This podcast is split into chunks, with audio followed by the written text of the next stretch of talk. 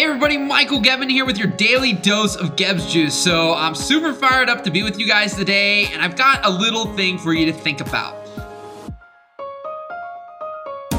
So I know we all say we don't have enough time right? We all we all want to complain about that on a regular basis, and I completely understand. There's a million and a half things going on every day that we have to react to, whether it's through social media, whether it's through email, whether it's through our boss knocking through the door, or our kids screaming, or whatever it is. There's always so many things going on. So we think, how can we make time to do those things that we really want to do?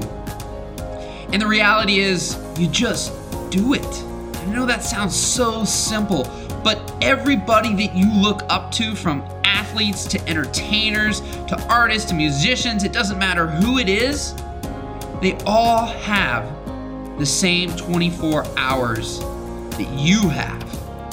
And so just think about that for one second. Everyone on the planet has the same 24 hours you have.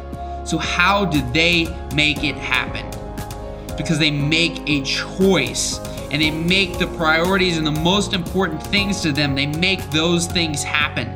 So sometimes, and I learned this from Tim Ferriss a long time ago, sometimes you have to let quote unquote little bad things happen. There's certain things that you can just let slip through the cracks. And I know that sounds awful, but sometimes we have to do that in some way, shape, or form, however it makes sense to you, so you can get the things done that really matter and that are most important.